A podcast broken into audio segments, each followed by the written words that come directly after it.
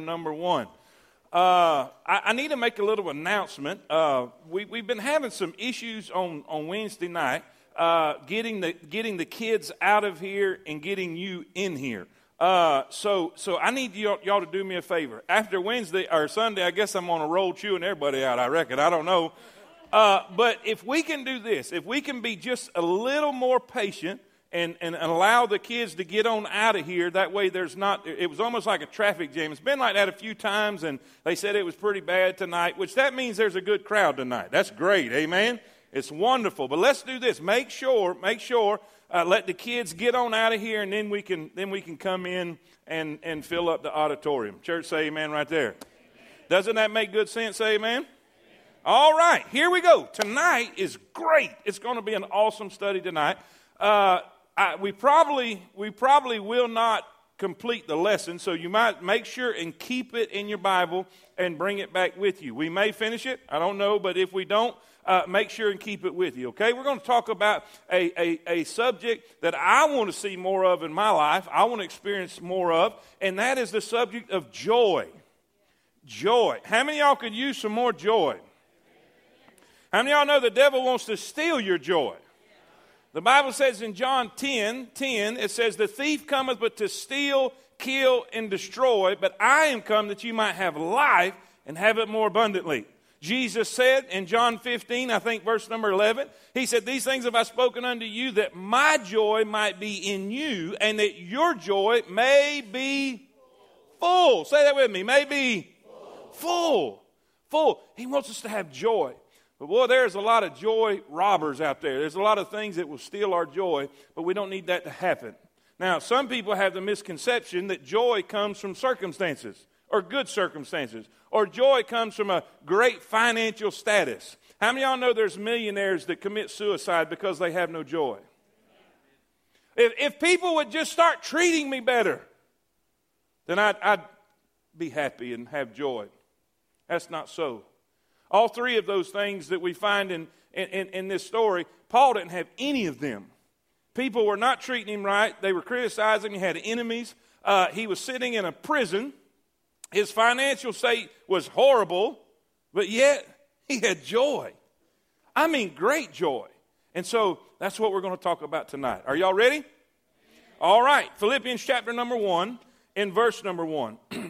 Paul and Timotheus, the servants of Jesus Christ, to all the saints in Christ Jesus which are at Philippi, with the bishops and deacons. Grace be unto you and peace from God our Father and from the Lord Jesus Christ. I thank my God upon every remembrance of you, always in every prayer of mine, for you all making requests with joy, for your fellowship in the gospel from the first day until now, being confident of this very thing that he which hath begun a good work, and you will perform it until the day of Jesus Christ. Even as it is meet for me to think this of you all, because I have you in my heart, inasmuch as both in my bonds and in the defense and confirmation of the gospel, ye are partakers of my grace. For God is my record, how greatly I long after you, all in the bowels of Jesus Christ. And this I pray, that your love may abound yet more and more in the knowledge and all judgment that ye may approve things that are excellent, that ye may be sincere and without offense to the day of Christ, being filled with the fruits of righteousness which are by Jesus Christ unto the glory and praise of God. But I would ye understand, brethren, that the things which have happened unto me have fallen out rather into the furtherance of the gospel, so that my bonds in Christ are manifest in all the palace and in all other places. And many of the brethren in the Lord, waxing confident by my bonds, are much more bold to speak the word without fear. Some indeed preach Christ, even of envy and strife, and some also of goodwill. The one preached Christ of contention, not sincerely, supposing to add affliction to my bonds, but the other of love, knowing that I am set for the defense of the gospel. What then? Notwithstanding every way, whether in pretense or in truth, Christ is preached. And I therein do rejoice Yea, and will rejoice. For I know that this shall. That's imagine that. Being able to say, Bless God, I'm happy for my critics. Those that want to want to apply a, a hardship on me and want to make my life more difficult, man, I'm just going to have, I'm just going to rejoice in the Lord. Uh huh. Y'all go ahead and look holy if you want to. Imagine that.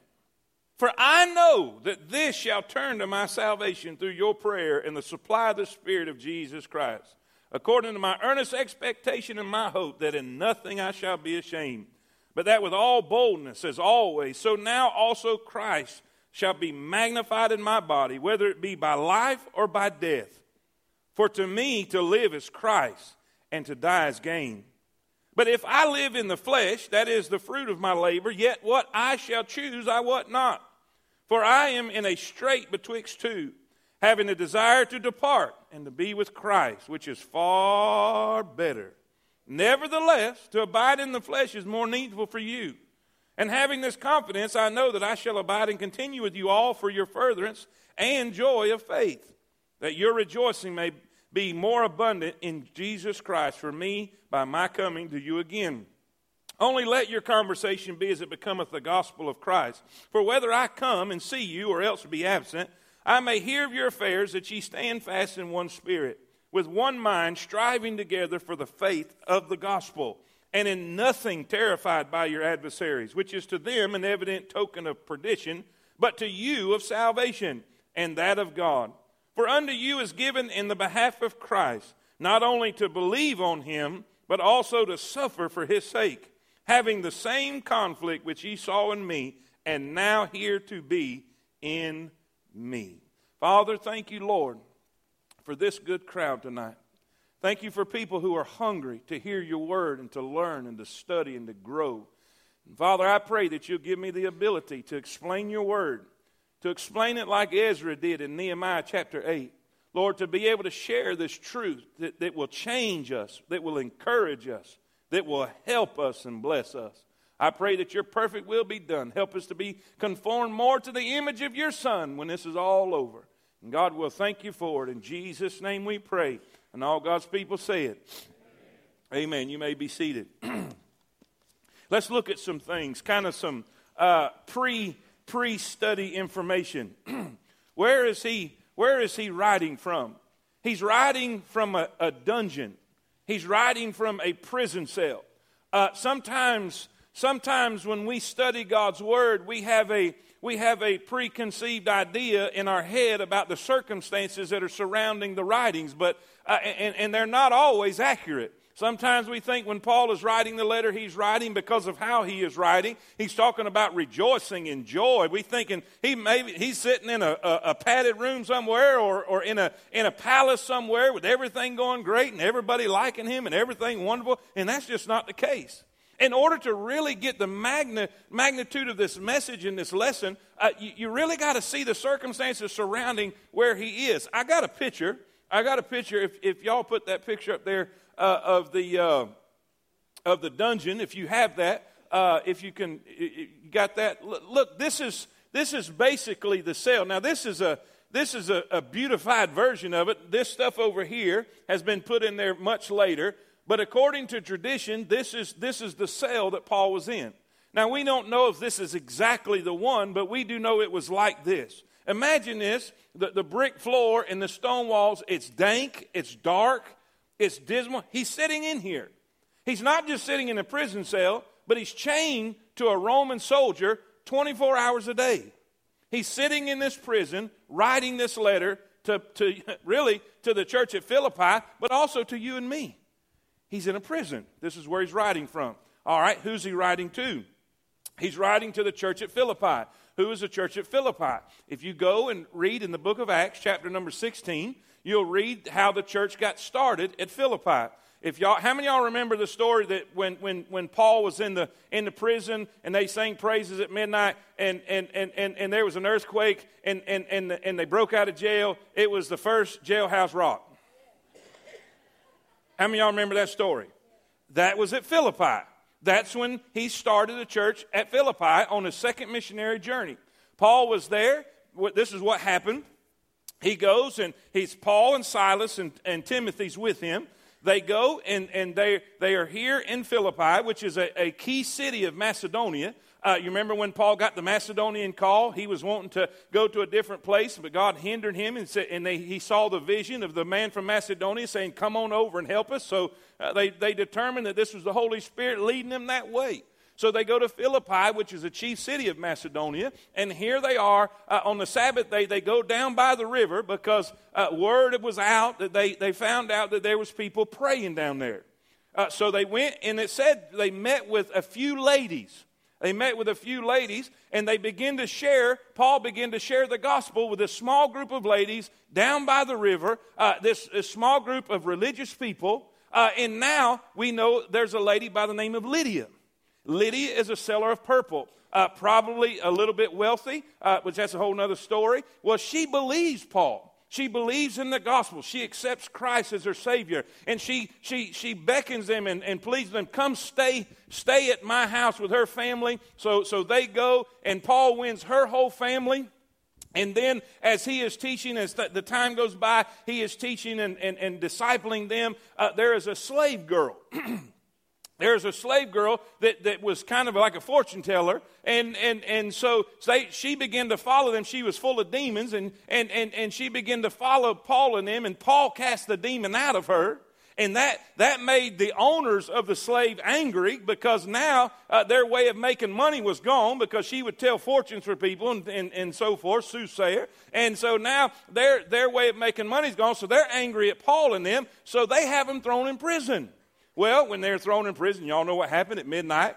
Paul and Silas begin to sing praises unto God. And, and, and, and listen, uh, God is excited about their praise, and God breaks them out of jail. The, the, the jailer, the, the Philipp, uh, Philippian jailer, was going to kill himself. And, and, and Paul said, Whoa, whoa, don't do that. We're all here. We're all here. You don't have to do that. And he comes and falls at Paul's feet and says, What must I do to be saved? And boy, Paul shares the gospel with him, and he gets saved. And then he takes Paul to his house, and, and, and his whole household gets saved, and Paul baptizes them. And here we go Lydia, the seller of purple, the slave girl, and the Philippian jailer, and all his family.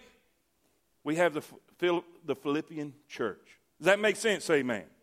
So here we have this small group of believers, this small nucleus of believers on Paul's second missionary journey, and, and, and he spends time with them he disciples them. And, and I'm saying all this for a reason. You think all this is just information. This is information you need to know.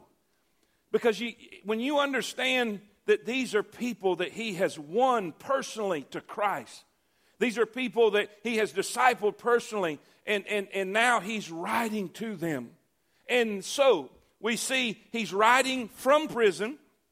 He's writing from prison.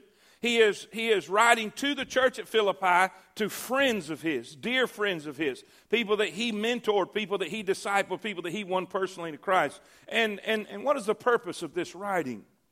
What is the purpose of this letter? Well, throughout the whole book, you'll find there's a theme, a reoccurring theme joy, rejoicing, a focus on Christ. You'll see the word, as you see in your notes, you'll see the word Christ or Lord Jesus Christ found several times in this first chapter. The word rejoice is found more times. The word rejoice is found more times in the book of Philippians. Thank you so much. In the book of Philippians than any book in the New Testament. Any book. Uh, we find he says, rejoice, rejoice, joy. Uh, we find in Philippians, he says this rejoice in the Lord. Come on, rejoice in the Lord. And again, now the word always means in all circumstances. In all circumstances, in all places. So, what does that mean? It means no matter what, we can. Now, now let, me, let me clarify this. You mean to tell me if I break my leg, I need to rejoice because my leg's broke? Not necessarily. Not necessarily. He didn't say rejoice in your circumstance. He said rejoice in the Lord in the Lord in your circumstance. Now, what does that mean? What does that mean? Say how, I, and I don't know why I said broke leg, but it, it brings to mind, it brings to mind a story Dr. Brown told uh, one day. He said they were they had dug footers for a new building, and, uh, and, and, and, the, and the new church that they were going to build, and he was so excited. And, and, and to know, know Preacher Brown, he's a cheapskate. And so uh, everything he tried to do, he tried to get away with doing everything cheap. And, and so after they dug the footers for this place, they put boards across, so you like planks to walk across. And, and, and, and a lady walked across the plank, fell off, and broke her leg. And uh, yeah, bad, bad go to the hospital and everything. Well, through the, through the trip to the hospital and the, and the test they had to run and whatever they did, they found out that she had cancer. But they were able to find it early. They were able to find it early because of coming in for this, and so it saved her life. So basically, the broke leg saved her life. What's the point? We have an ability to rejoice in the Lord always. Now, how are we going to do this? How are we going to do this? Let's look at our notes.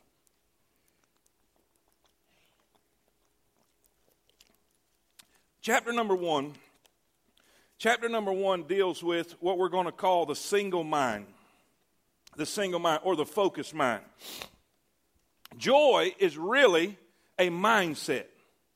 It's a mindset. Uh, whether you like it or not, uh, you, you, you say, How do you know that? Because it's not coming from circumstances, it's not coming from possessions, it's not coming from everything. By the way, it's not coming from everything the world says it has to be to have it. Because the world is trying to sell all this other stuff. They're trying to tell you that joy is going to be found in stuff, that joy is going to be found in material possessions, that joy is going to be found in popularity, joy is going to be found in power. It's all a myth. It, it's, it's, it's all an illusion. And people are, man, they're swallowing it hook, line, and sinker. And that's why we as Christians, we get frustrated when we don't have some of this stuff. And what Paul is trying to say, listen, it's in, it's in your mind. It's where your mind is, it's your mindset. That's why the Bible says we're to be renewed in our mind. Be not conformed to this world, but be ye transformed by the renewing of your mind. What kind of mindset do we need to have? Well, every chapter, every chapter in Philippians is going to show us a different mindset. In the very first one, in chapter number one, he deals with the single mind. Say that with me. The. Now, what that means is this it's focused. We are focused. We are single. We don't have 50,000 things on our mind. We're focused. We have a focused mind, a focused direction. Uh, and, and, and let's talk about it. In spite of the difficult circumstances as a prisoner in Rome, Paul is rejoicing. And he said the secret was uh, that he lives for Christ and the gospel. Christ is named 18 times in Philippians chapter number 1, and the gospel is mentioned six times. For to me to live is Christ, and to die is gain, Paul says. But what really is the single mind? Now, watch this. It is the attitude that says it makes no difference what happens to me just as long as Christ is glorified and the gospel shared with others. Now, let me say this. Let me say this. Uh, I am as human as you are. And I, I, I want to say this I am as, uh, I, have, I have desires like you do. And, and sometimes, sometimes we have this idea if the preacher can just give us this secret formula, where we can keep doing what we're doing and, and then maybe add a little bit of this or take away a little bit of that, then we're going to have what we're looking for. But that don't work. So we're going to have to get to the point that we're willing to say, Lord, whatever you say, whatever you want out of me, whatever you want out of my life, whatever I've got to do, I'll do. You know, when people come and, and talk to me, sometimes, sometimes it's frustrating because, because people don't always want a solution. Sometimes they just, they just want a vent. And, and you know, I, I get that, but, but I just, I, I'm, I'm not a venter. I'm a solver. Are y'all with me? And it's frustrating when you say, well, this is what you need to do. This is what you need to do. And you know what I found out about problem solving and people with issues that come in? When they come in and they're willing to do whatever it takes to solve the problem, guess what? They solve the problem. But when you say, well, I'll, I'll do about up to, but I'm not going to, you might as well forget it. Now, you say, why are you saying all that right now? Because what I'm going to teach you tonight and what we're going to learn through this book is, is something that you got to be willing to say, hey, if this is what it takes, I'm willing to go that route. If this is what I need to do, then this is what we. Does that make sense? Say amen. Now, watch. He is focused. He is focused no matter what his circumstances. He wants to please Christ. Christ is his obsession, if you will. Christ is his direction. It is everything he seeks for, everything he's wanting for. He wants to see Christ glorified. He wants to see everybody. He even said it before. He said, when, when he was writing uh, to, to the Romans, he said, Man, my heart's desire. He said, In my prayer, he said, With all that in me is, I'm ready to preach the gospel to Rome also. He wants Christ glorified. And he wants the preaching of the gospel out there. So as long as that's happening, he's happy. He has joy, regardless of the circumstances. He's focused on Christ. Now, I know what you're thinking. Well, how in the world is that going to give me joy? These things have I spoken unto you that my joy. Now, this is Jesus speaking. If it's in your in your Bible, it's red. It's in John 15. It's red writing, so that means Jesus is talking. So he said this These things have I spoken unto you that, that, okay, so the joy you're going to have is going to come from him. Now, what does that mean?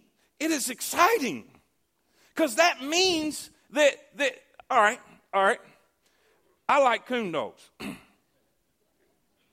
I like coon dogs. Are y'all with me? And if all my joy comes specifically from my coon dog and he dies, or he gets stolen, or he gets, uh, you know, I don't even talk about that. Say, man, I don't need. But let's just say that's a possibility. Something can happen that could take that away from me.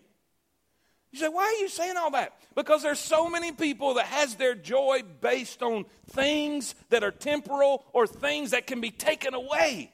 But the joy that I'm talking about can never be taken away. The devil can't take it. The world can't take it. They can throw you in a dungeon, in a prison, and take all of your friends away, take everything that this world says, and you can still have joy. That's the kind of joy we need as God's people. His joy. That my joy might be in you and that your joy might be full. You know what? I'll dare to say this. I'll dare to say this. I don't think we'll ever experience fullness of joy outside of His. Every joy that you have in your life is limited. It's limited. But when you have the joy of the Lord, it's full. You know what full means? You can't stand no more. Are y'all with me? Now, watch this. Let's look at the single mind. He's focused, he's focused on Christ. And Paul rejoiced in spite of his circumstances because his circumstances, the bad stuff that's happened to him, has strengthened the fellowship of the gospel. Now, we're going to look at three things tonight, hopefully, if we get to it the fellowship of the gospel. You remember the, the, the, main theme of chapter 1, or a reoccurring theme in chapter number 1, is the gospel, the good news of Jesus Christ, getting the gospel out. All right? So we'll see the, fir- the fellowship of the gospel, the furtherance of the gospel, and then the faith of the gospel. Let's look at the fellowship. Boy, when I see this, this is great. Now remember, Paul is writing back to his friends, people that he has won to Christ personally, uh, people that he has mentored, people that he has discipled. Now, now look, at, look at what he says in verse number three. Verse number three. I thank my God upon every remembrance of you, always in every prayer of mine, for you all making requests with joy, for your fellowship in the gospel from the first day until now, being confident of this very thing, that he which hath begun a good work in you will perform it until the day of Jesus Christ. Now, here's what I want you to see fellowship the fellowship of the gospel. You remember Sunday we, we was talking about getting here early. Isn't it amazing that God just put this message right here, right after we get through talking about how important fellowship is? We think, we think that that's just something that, that, that the preacher just wanting us to get here early. He just wanting to, you know. No. Paul is, he is sitting in prison. He is sitting in prison, chained to a Roman guard. And you know what he's thinking about? The friends that he met on the missionary trail and the fellowship that they had and they still had. Now, think about that. What was it that helped Paul get through his ordeal? What was it that helped Paul get past the shipwreck and get past the beatings and get past being mistreated by the critics and those that, who came against him? Uh, what, what helped Paul deal with the, the fact that he could be executed at any moment? He says, Boy, I tell you what, I'm just thinking about my friends. And he writes this letter to him. He says, Man, I've been thinking about y'all. He's talking about fellowship. Fellowship, it, it literally means this. It literally means this communion. It means to have in common. To have in common. Now, it's more than just having a cup of coffee with somebody. And we, we use this word, we, we use this word flippantly. Have you ever noticed how we take words and, and they kind of lose meaning because we use them so much? Right? Come on, come on. For instance, I, I just love my Rottweiler. Or I love cheesecake. Well, you use the same word to say, I love you, honey. So you're saying, oh, cause, so I'm in the same group as cheesecake? You see my point? So we use the same word, but they really don't have the, the full meaning. And, and so when we use the word fellowship, we say, well, you know, we, we, we had we sat down and had, had a piece of cake together, a piece of pie. We went out and played golf. We had some, we had some good fellowship, but it's, it's deeper than that. When we find the word fellowship here in the Bible, it means to have in common. There is something connecting us. There is something connecting us. You wonder why? You wonder why you can, you can meet a Christian in a, in a faraway place, you can meet a Christian that you've never known before, and, and, and, and there is something that draws you together, and you can talk for just a moment, and all of a sudden you feel like you, you're bonded, you feel like you've known each other forever. Why? Because the same thing is in you is in them. We have the fellowship of the gospel, we have the Holy Spirit in us, and we are connected. We have something together. That's why we come together tonight. That's why we hang out tonight. My greatest friends are people that I have fellowship of the gospel with. We have something in common. It's the gospel of Jesus Christ. And you don't always have to agree on every single point as long as you agree on the gospel of Jesus Christ. Does this make sense? The gospel and fellowship. He says, I want to, I want to, in verse number, let's see, let me go back, let me go back. Verse number, what's he, what's he remembering? Verse 5 for your fellowship in the gospel from the first day until now. Now, three things that, that Paul uses to describe the gospel, or actually the fellowship. Three things he uses to, to, uh, to, to help us understand fellowship. First, he says this. First, he says this I have you in my mind.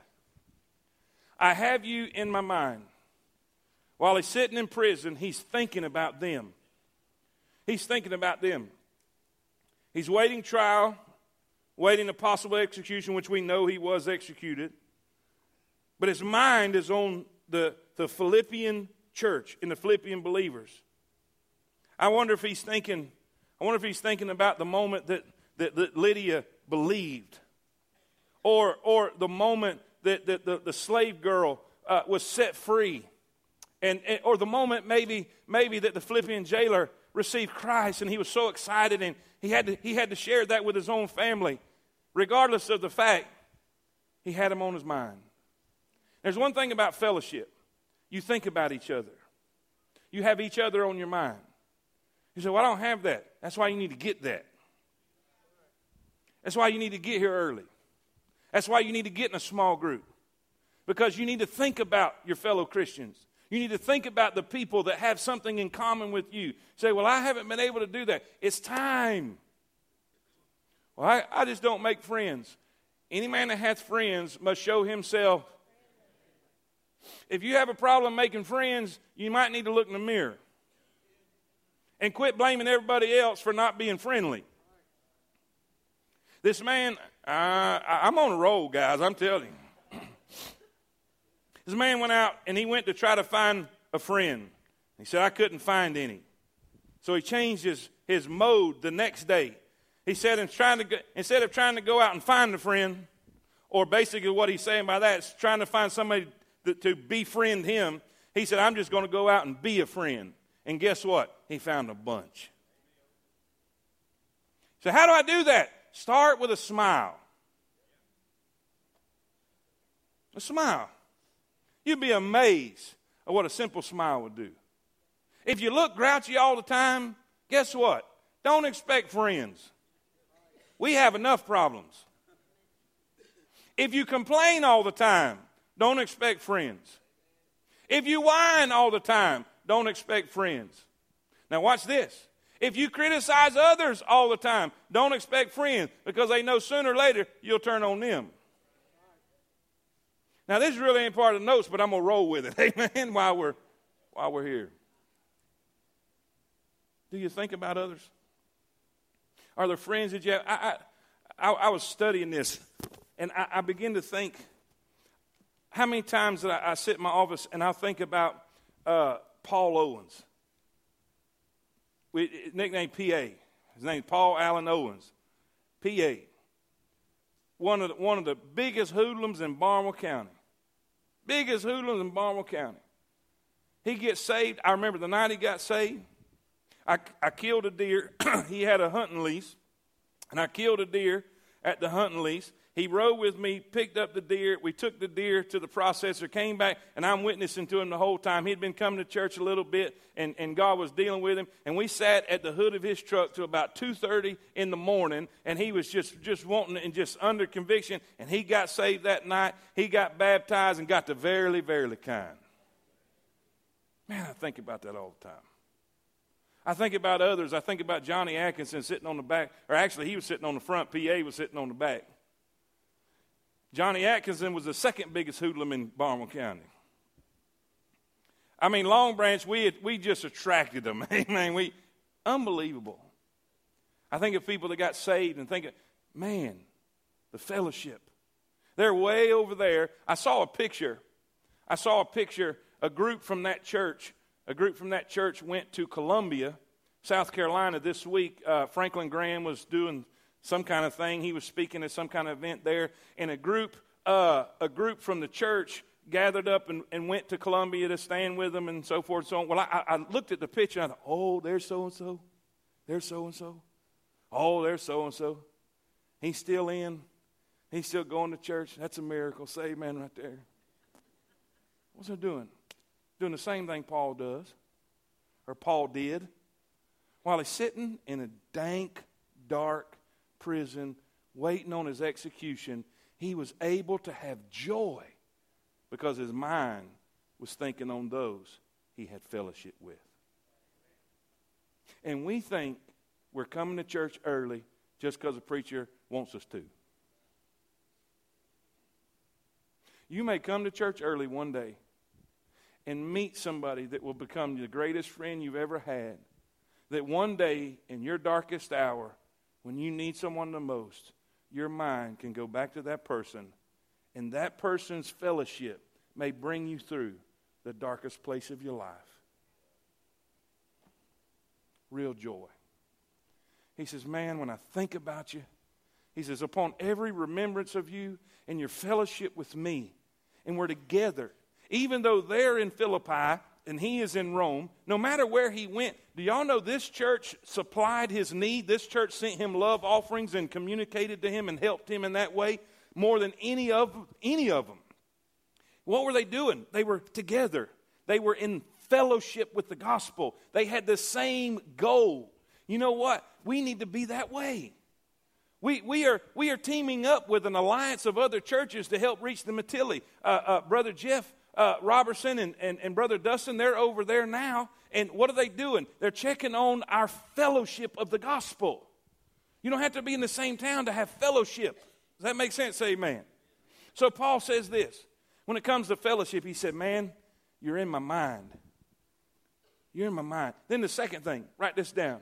He said, You're not only in my mind, but you're in my heart. You're in my heart.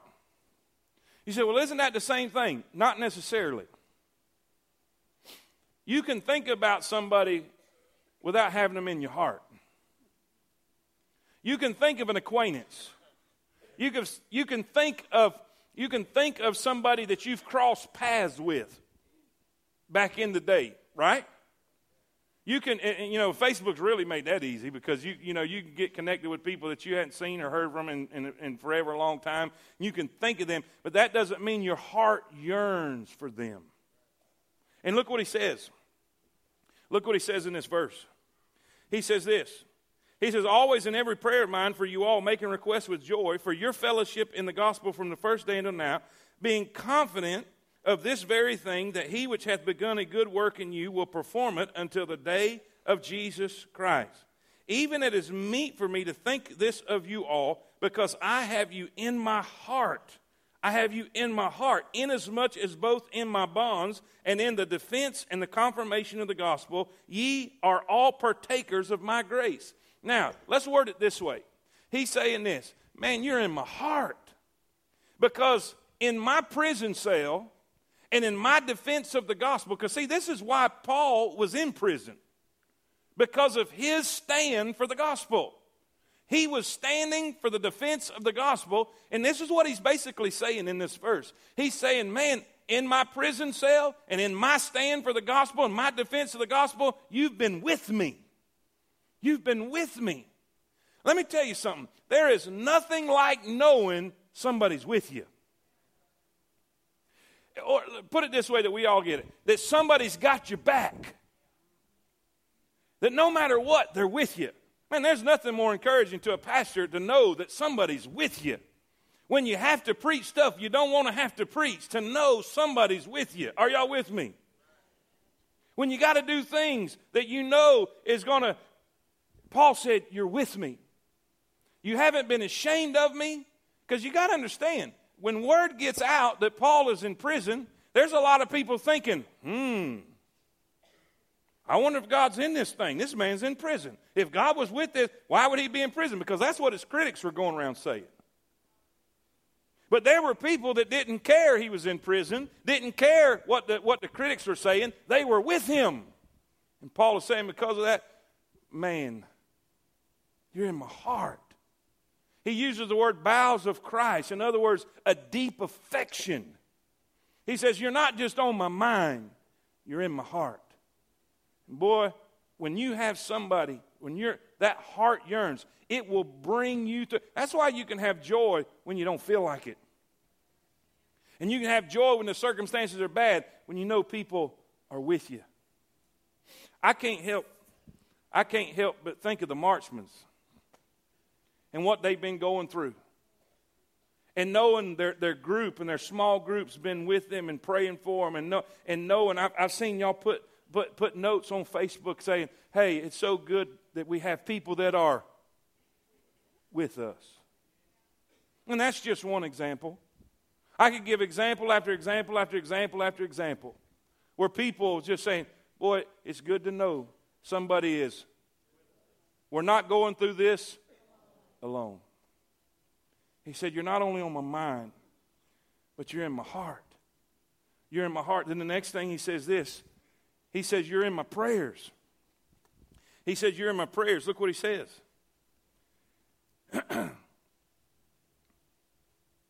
he said in verse 8, He said, For God is my record, how greatly I long after you all in the bowels of Jesus Christ, or the affections of Jesus Christ. And this I pray. This I pray that your love may abound yet more and more in knowledge and in all judgment, that ye may approve things that are excellent, that ye may be sincere and without offense to the day of Christ, being filled with the fruits of righteousness which are by Jesus Christ unto the glory and praise of God. What is he saying? He said, You're not only in my mind, you're not only in my heart, but you're in my prayers. You're in my prayers. Paul found joy in remembering them before the throne of grace.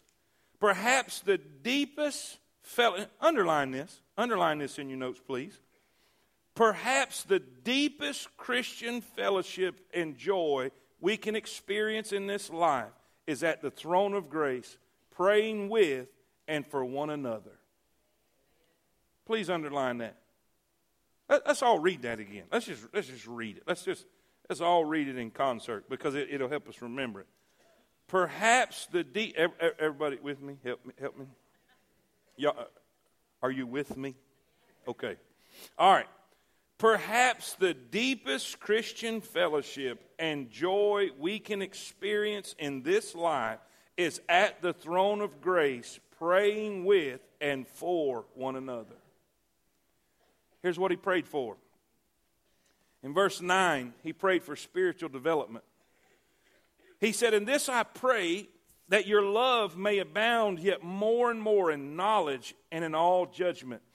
He is praying that they will become mature. And boy, that's what we need to pray for each other. We've got to, what, what was, honestly, think about this. And I know I'm preaching to the choir. This is the Wednesday night crowd. This is usually the most mature crowd. Uh, but what was Sunday all about? It was about maturity. It was about maturity. Some tough things had to have been said. You know, we had to deal with topics that y'all that's the first time I've ever come out that clear and plain about it, but it was it was stu- it was tough. It was difficult. It was stuff that we needed to learn to grow. Why? So so baby Christians, young Christians can learn something and grow and mature. And how many of y'all know when, when you were growing up, sometimes you had to been told stuff you didn't really want to hear? I mean, it begins with weaning a baby from a bottle or from nursing. I mean, your whole life is a series of maturing and developing and getting past and develop. And this is what Paul is saying. He says, Man, I want you to grow and mature. You need to develop. Because guess what? One day you may be sitting in that prison cell. One day you may be on, listen, on trial for your faith. One day you may be in a dark place. And listen, we don't need to face that in not a mature state. He said, I'm praying for your spiritual development, a prayer for maturity. He wants them to grow in discernment. Discernment. Number two, verse number 10, he says this that ye may approve things that are excellent. What does that mean? It literally means spiritual discernment. The ability to make good decisions. There has to come a day, ladies and gentlemen, there has to come a day where you have you've got to be able to be developed spiritually enough where you don't have to call the preacher. And I'm not I'm not saying that because I'm getting 5,000 phone calls. That's not my point. My point is this is you've got to develop your relationship with God and be in tune with God enough that you can hear the voice of God for yourself. Because what's going to happen when everybody that's spiritual that you know that you normally get advice from cannot be contacted? Or what happens when they die? What is our purpose? What is our purpose as parents? Now, think about this. I don't even like saying this, but it's the truth. Our purpose as parents and goal as parents to help develop our children to the point that they can live without us. And you know what's happening across America? That's not happening. And we have a, we have a bunch of young people that don't have the ability to live without. And what Paul is saying here, he's saying, I want you to develop maturity to the point that you can make good, sound decisions. Spiritual discernment. Know what's right and what's wrong to be able to sense the Holy Spirit when there it comes a decision time, when there comes a choice to be made, whether it's the right person to marry or whether it's the, the right job to take or, or, or whether it's the right decision, whatever it may be, that you're in tune with the Holy Spirit enough that you can hear Him, that you don't have to call anybody else. Now, preacher, you saying you don't want people to call? No, no, no, no, no, no. You, you, you missed it. You missed totally what I'm trying to say. Because the Bible says there is safety in the multitude of counsel. I'm not saying don't get counsel. I'm all for counsel. But I am saying this there will come a time when the counsel you get may be wrong. Guess what I was counseled to do? Actually, it was to not do. take this church by people I had confidence in. I, don't think it's a good idea. I tell you what, I don't. I, I just, I, you know. Guess what? By more than one person. But the Holy Spirit was inside screaming, "Hey!" And I had to follow the Lord. I'm glad I did. Because, anyway. No, no, no, no, no, no, no. No. Here, here's the thing spiritual discernment. Spiritual discernment. He's praying. He's praying for spiritual discernment. I want you to, I want you to grow and develop so that you can be sensitive to the Holy Spirit and discern right from wrong. you see, a child can't do that. A child thinks everything's the same. A child will eat a cockroach. Won't they? Why? Because everything they see is food. They see it all the same. But guess what? There comes a day that they discern cockroach, donut.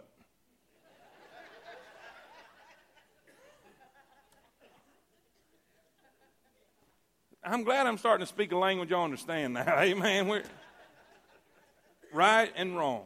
Then, then he says in 10b, he says that you may approve things that are excellent, but then he says this that ye may be sincere and without offense till the day of Christ. He's not only praying for spiritual development, spiritual discernment, but spiritual discipline. Discipline. He says, I want you to be sincere and without offense. Sincere. The word we, we get sincere from is, is really a two part word, a Latin word, which means no wax. No wax. And, and there, there was a day when, when, when they would take vessels that may have been cracked or may, may have been, you know, of not any use, and they would put wax in it and then they would glaze over it so it looked good. It looked right, but it was defective. And, and when they would, they would put that, they would put sincere, which means no wax. Or they would put it outside in the heat and when the heat hit the, hit the wax, hello. But what he's saying here is be sincere. Be without wax. Be real. Be what you are. Don't, don't, don't, and you say, well, that means don't be fake. No, no. It means don't have something that you're hiding. Be, be real. Be pure. Not, not, not, not mixed. It means purity. And we can do that. He's praying for righteousness and holiness in them. And then he says this that you be not an offense. In other words, that we don't cause anybody to stumble. Don't live a life, don't live a life that's going to cause somebody else to stumble getting to Christ. Boy, that's important. Amen. And we need spiritual discipline to do that. But then he says this in verse 11 being filled with the fruits of righteousness, which are by Jesus Christ under the glory and praise of God. He is expecting spiritual demonstration. In other words, there should be something happening on the outside of you because of something happening on the inside of you. If there is life on the inside of you, there will be fruit on the outside of you. Because fruit is a product of life. He said, You need to bear fruit. If any man abide in me, he shall bear much fruit. There cannot be fruitless Christians. If you are a Christian, you're going to bear some fruit, even if it's just a little fruit. But see, when you bear fruit because you are a Christian, because there is life in you, guess what? In John 15, in John 15, God says that Jesus is going to do something about that. You say, well, preacher, at least I'm bearing fruit. Yep, but God's not satisfied with that. And He said He will purge you that ye may bear more fruit. And y'all know what a purging is. That's when he takes them shears out and he goes to snipping in your life. Now, I don't know if you know this or not, but snipping is painful. God will start taking things out of your life. God will start taking people out of your life. Why? Because things and people can hinder you from bearing fruit. It can clog up your life to the point that you don't bear fruit. And God will get, listen, He'll work in your life so you'll bear more fruit. He says, I want you to bear more fruit, much fruit. And then he says this If ye abide in me, and I in you, ye shall bear much fruit. Herein is my Father glorified, that ye bear much fruit. Paul says, I don't want to see y'all stagnant. I don't want to see y'all the same way. In other words, basically, if we can say it this way from the point you got saved till the point he is now, after the years that have passed by, he says, I don't want you to be in the same spiritual shape that I found you in. I, have I've, I've, got, I've got Christians. I've got Christians that change my diaper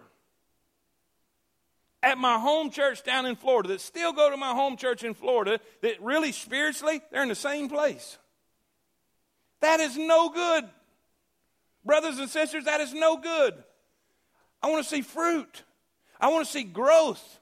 I want to see progress. I want you to get closer to God every single day. If we're the same today as we was last year, then we're going backwards. We need to grow more and more and more like Jesus Christ. Listen, uh, uh, it says in, in, in Romans, for all things work together for good to them that love the Lord, to them that are called according to his purpose. For whom he did foreknow, he did predestinate to be conformed to the image of his son. In other words, every circumstance, every situation that comes in our life is to be conforming us more and more and more and more like Jesus. Every heartache, every hardship, every victory, every trial, everything should help us to be more and more like Jesus Christ. And if we're not doing that, something's wrong. And so Paul is saying, I'm praying I'm praying. It's my joy to pray that you bear fruit. Think about this. How many y'all, how many y'all like it when your kid does something right? Or when you see them make progress? I saw something on Facebook this week. Uh, some friends of mine have a son that's autistic. And, and, and, and, and she put on there that, that, that he was they were saying their good nights and all that. he doesn't really speak that much, if, at all. And, and, and, and they were saying their good nights. And, and, and, and, and the sister said good night and gave a kiss and everything. And he said, I love you. And that was just like, man, I ain't going to lie. I had tears in my eyes. You know why? It's all progress. They're going forward. And Paul is saying this, man, it brings me great. I'm in a prison. I'm waiting execution. But you know what all I'm thinking about is the progress you're making and the fruit that you're bearing. And I'm praying that you bear more fruit. Fellowship. Fellowship. Tell me that clock's defective. Five minutes, really? Y'all didn't listen fast enough. Fellowship. Listen, fellowship is so important. Learn, learn, learn to hang out a little bit. Learn to get here a little early. Learn to learn to go to Shoney's with some Christian friends. Why did I say Shoney's? We don't have a Shoney's. Denny's? What you know? it don't matter. Waffle House. Scattered, covered, chunked. Amen. Hang out. Now, you know, I, in, a, in a church our size, I can't, I can't be everybody's friend that way. I can't get close to everybody because it's impossible. Tammy would never see me. But you can. So, do I have to know 2,000 people? No one. Start there. No 10 in a life group. Start somewhere. So I have been trying. I've been, just, just try this. Just try and go do something nice for somebody. Just be a friend. And smile. A lot. Let's try it. Come on. I'm saying. If you ain't smiling, I'm going to call you up here to pray. All right. Don't be looking down. We ain't praying. Come on, over here. See it? See, that's not so hard, is it? All right. Thank you, Lord. That's what we'll do. We got three extra minutes. Everybody stand. Everybody stand. I want you to fellowship for three minutes. Introduce yourself to somebody you don't know. We said this a while ago, but you do this. And then go get your children. but I'm going to pray. I'm going to pray. And I want you to fellowship. I'm serious now. If you don't fellowship, you're going to have indigestion tonight. All right? don't come up here to me. Don't come up here to me. You stay. Find somebody. Find somebody. Are y'all with me? Are y'all ready? On your mark, get. No, I'm kidding. I'm kidding. Lord, thank you for our family that's here tonight. Help us to fellowship.